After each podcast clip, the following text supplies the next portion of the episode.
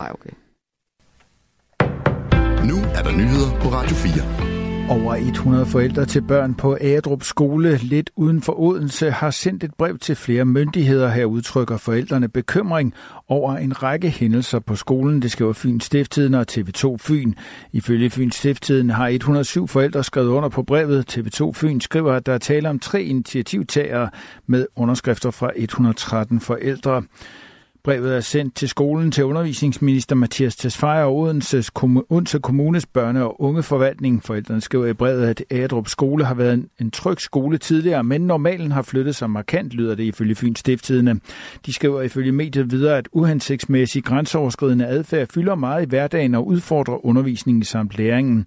Ifølge forældrene dækker den uacceptable adfærd blandt andet over trusler med kniv ned til 4. klasse og indtag af alkohol og euforiserende stoffer. TV2 Fyn skriver også, at der på forældregruppens liste over konkrete tilfælde af uacceptabel adfærd er krænkelser af seksuel karakter samt vold og tæsk i anledning af, at børn fylder 11 år. Forældrene skriver brevet, fordi de ikke oplever at blive taget alvorligt af skolens ledelse, skriver Fyns Stifttidene.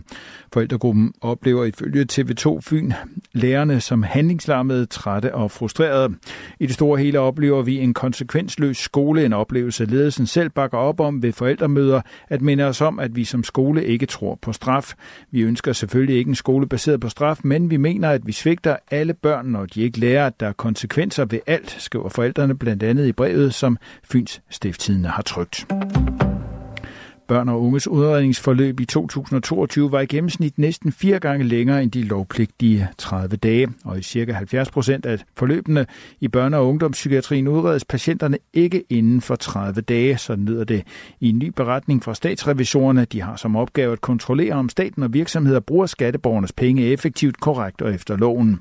Statsrevisorerne retter en skarp kritik af både regionerne samt Indrigs- og Sundhedsministeriet i forbindelse med udredningsretten for børn og unge i psykiatrien krigen, mens regionerne får en såkaldt skarp kritik, som er den næsthøjeste kritik på statsrevisorernes skala for kritik, så får ministeriet en skarp påtale, som er den højeste kritik, der kan gives. Det er slut med kuglepen og slides, der vises på en stor skærm, når man fremover skal tage, teoriprøven for at erhverve kørekort. Fremover kan det ske digitalt ved hjælp af en touchskærm og headset på forløb i 15 prøvesteder under Færdselsstyrelsen.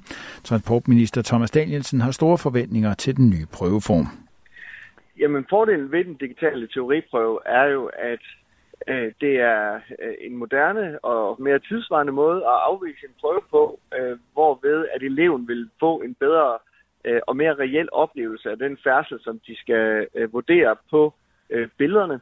Eleven kan også gennemføre prøven i sit eget tempo, og det betyder, at man ikke er afhængig af en prøve, der bliver læst op for et helt hold, men man kan simpelthen gennemføre den, som det passer en.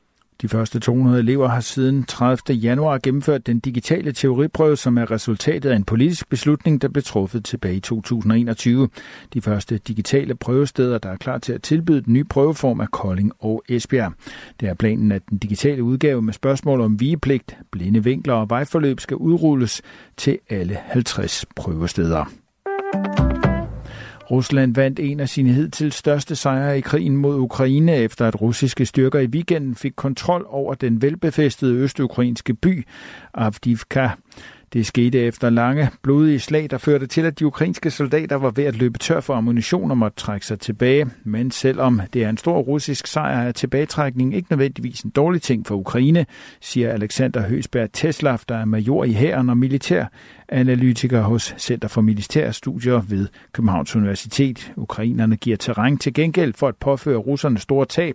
Det kan være en fornuftig strategi, både fordi Ukraine er et stort land, men også fordi man har brug for at vinde tid. Det er Rusland, der tager initiativet lige nu, så når ukrainerne giver terræn, så giver det også tid til at forberede sig til senere offensiver, siger han. Alexander Høsberg Tesla påpeger desuden, at Ukraine ikke har mistet mange tropper eller meget materiel ved tilbagetrækningen. Russerne har derimod lidt store tab ved indtagelse af byen. Gråvejr i dag de fleste steder og perioder med lidt regn, dis eller tåge. Stedvis kan der dog komme korte kig til solen. Temperaturer op mellem 3 og 8 grader. Det var nyhederne på Radio 4. De blev læst og redigeret af Thomas Sand. Du kan finde flere nyheder på vores hjemmeside radio4.dk eller i vores app.